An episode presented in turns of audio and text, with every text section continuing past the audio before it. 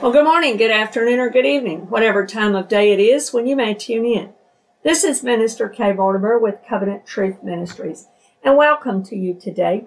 Today I'd like to bring a brief message to us drawn from Jeremiah chapter 16 as my original text, and then I want to bring in a few other scriptures and cover a concept that maybe, maybe we've never thought of before, but it might connect and help us understand something that Jesus has said and what he came on the scene doing in the New Testament. So I'd like for us to look at Jeremiah chapter 16, and I want to begin the reading in verse 14 and read just a few verses through 16. Therefore, behold, the days are coming, says the Lord, that it shall no more be said, The Lord lives, who brought up the children of Israel from the land of Egypt. But the Lord lives, who brought up the children of Israel from the land of the north and from all the lands where he had driven them. For I will bring them back into their land which I gave to their fathers. Behold, I will send for many fishermen, says the Lord, and they shall fish them. And afterward I will send for many hunters, and they shall hunt them from every mountain and every hill and out of the holes of the rock. So I want us to talk a little bit about this because the Lord is promising here. He has just told Jeremiah earlier in this same chapter and in this whole book that Judah is going into captivity. The Babylonians are coming. I've left my people for now. They've got to be judged because their evil has been so corrupt and they've forgotten me. They've forsaken me and it's time I've given them calling after calling. I've risen up early, sent prophets to them, warned them, warned them, warned them, and they refuse to repent and they refuse to hear me or take it seriously. So God has given them over to judgment. But here in Jeremiah 16, as well as in several other places in Jeremiah and other places in the scriptures, God is promising that this is not going to be permanent. God will restore them and he will bring them back. So he talks about that here. He's going to bring them back from the north and from all the nations he has sent them to. Now, in Hebrew prophetic words, many times there are dual fulfillments in that word. In other words, there's a near fulfillment for that word to be accomplished, and there's also a later fulfillment that will come later on. So this is also true of this because God says right here He's going to send fishers to them that will fish them. We're not talking about fish out of the sea right now. We're talking about fishers of men, fishers of souls.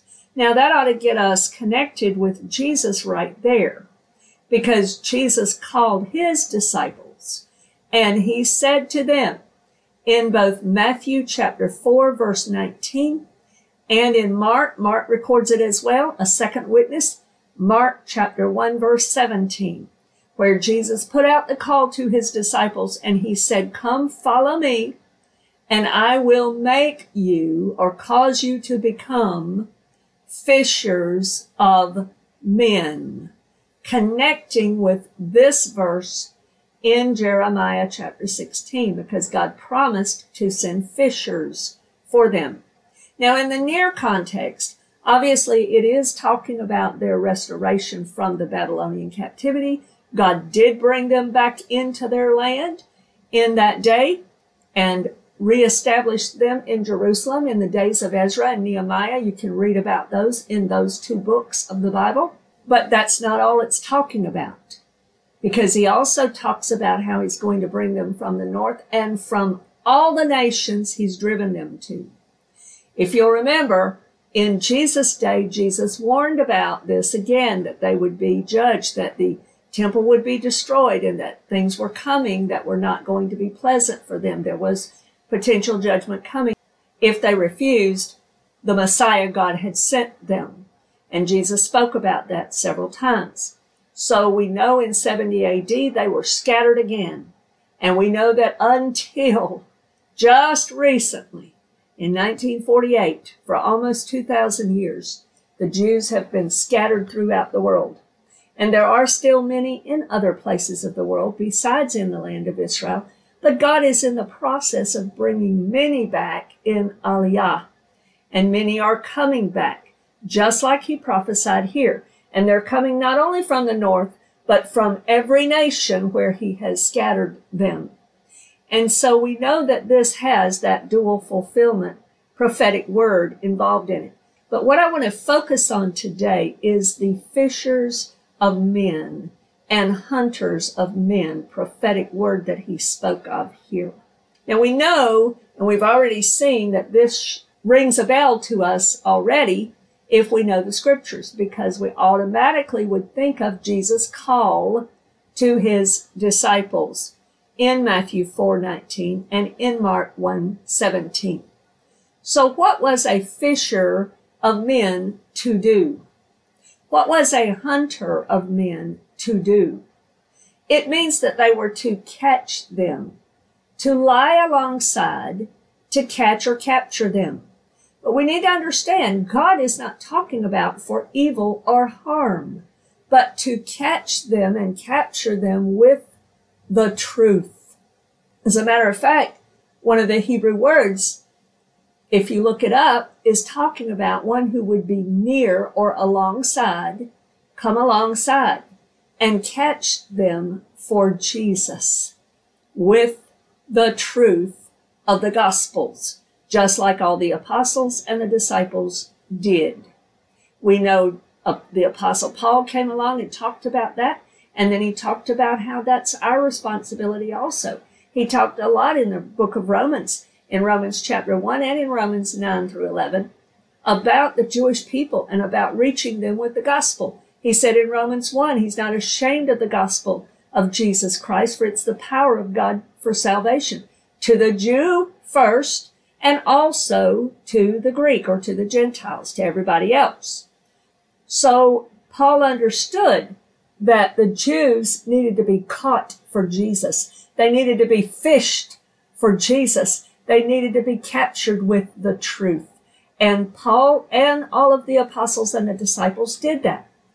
For instance, in Acts chapter 8, verse 26 through 39, we see the example where Philip is sent by God for one man. He is sent by God and actually translated, transported to be near this individual. And he comes up and God tells him, he says, come near his chariot because he's, the guy was sitting there reading from the scroll of Isaiah. And Philip comes up. He asks him, what are you reading? And the guy tells him and he, and then he starts to starts up this conversation and and the eunuch, it was an Ethiopian eunuch, he tells him, he says, now, is he talking about himself or is he talking about someone else? And the scripture that he was reading, we are told, is from Isaiah 53. And that's very important to understand because that chapter, many Jews, even to this day, don't even read. It's not even promoted through the Jewish leadership, and it's not part of their daily re- routine of reading. And so Philip comes up to this guy who's reading from the actual scroll of Isaiah, and he is reading from Isaiah 53, which is all about Isaiah's Messiah, the prophesied Messiah, the suffering servant. And so we did a series on that. If you'd like to look that up, you certainly can. I'm now involved in a series doing some of the names of Jesus that Isaiah spoke about, but this was called Isaiah's Messiah, exploring Isaiah 53. And that was devoted to that entire chapter. And so Philip begins then to take this Ethiopian eunuch and show him the truth about Jesus beginning where he was. And then it says, the scripture says, and then Philip took him to Moses through all of the prophets. In other words, through the entire Tanakh, Philip does a Bible study with this one man in a chariot in the land as he was traveling. How did Philip know that? How did Philip know all of this? Jesus, on the day of his resurrection, did a Bible study with his disciples on two occasions. He did, first, he did a Bible study with the two on the road to Emmaus, And then later that very same day, the day of his resurrection, he did the same thing with his disciples. And the Bible tells us in both places that he went through Moses and all the prophets, including the Psalms. It specifically says when he was with his disciples. So Philip understood now that all of the Tanakh was about Jesus and was pointing to Jesus. And so now Philip goes to another individual and begins to catch him for Jesus. He begins to fish for those men, for those souls. It's interesting that it's used many times in the scriptures, that word, for hunters who kill game for eating and other things. And we get that. But I want us to look at one place that's very interesting that tells us some things about this that we can see application to what Jesus meant when he calls his disciples fishers of men. Now I want to begin the reading in Ezekiel chapter 13 in verse 16. And God is talking about how he's going to be dealing with false prophets. He says this in, beginning in verse 16. That is the prophets of Israel who prophesy concerning Jerusalem and who see visions of peace for her when there is no peace, says the Lord God. Likewise, son of man, set your face against the daughters of your people who prophesy out of their own heart, prophesy against them and say, Thus says the Lord God. Woe to the women who sew magic charms on their sleeves and make veils for the heads of people of every height to hunt souls. Will you hunt the souls of my people and keep yourselves alive? And will you profane me among my people for handfuls of barley and for pieces of bread, killing people who should not die, and keeping people alive who should not live by your lying to my people who listen to lies? Therefore, thus says the Lord God, Behold, I am against your magic charms by which you hunt souls. They are like birds. I will tear them from your arms and let the souls go, the souls you hunt like birds. I will also tear off your veils and deliver my people out of your hand, and they shall no longer be as prey in your hand. Then you shall know that I am the Lord. Now, I realize that here God is denouncing the false prophets and the false teachers who are leading his people astray and misleading them with their lies. But what I want to point out is some of the things that we can learn from this by looking at the opposite. So in other words, the flip side of what he is projecting to them and communicating to them, his accusations, his reasonings, the reason he's mad at them, can also give us some information on his type of hunting and fishing for souls. In other words, what these people were doing was hunting souls to give them lies, to feed them lies, and to lead them astray from the Lord. But God's hunting and fishing for souls is for their good.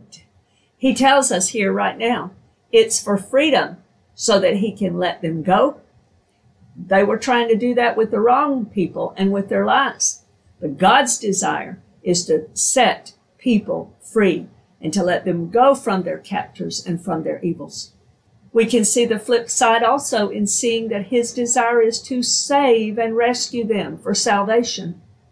And his desire is to let them live. So it's for life. Jesus came that we would have life and have that more abundantly. So I thought it was very interesting and something that we can draw some applications from because even today, the disciples of Jesus Christ are given the same calling that the disciples originally were given. Follow him, and he will make us fishers of men.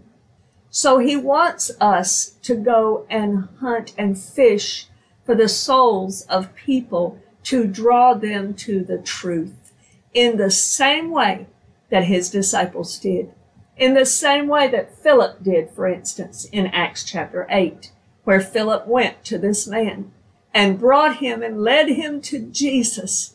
Do you see we're called to do the same thing that John the Baptist did? point to Jesus and declare, behold the Lamb of God who takes away the sin of the world. It's all about Jesus. It's all about the gospel. And may we be found as those fishing for men, both Jews and Gentiles, just like Paul has told us the gospel is for, for the Jew first and also for all the world.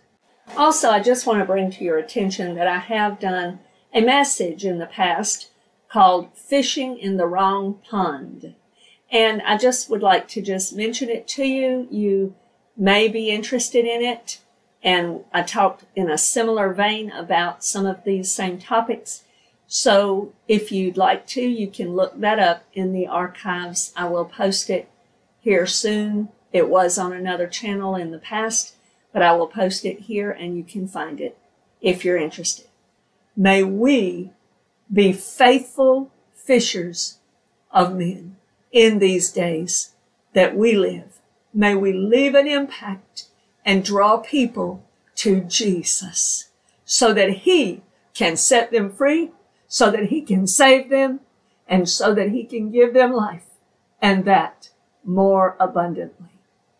I pray that this has been a blessing to you. And Lord willing, you can join us again for more episodes and messages from Covenant Truth Ministries. God bless you today in Jesus' name. Amen.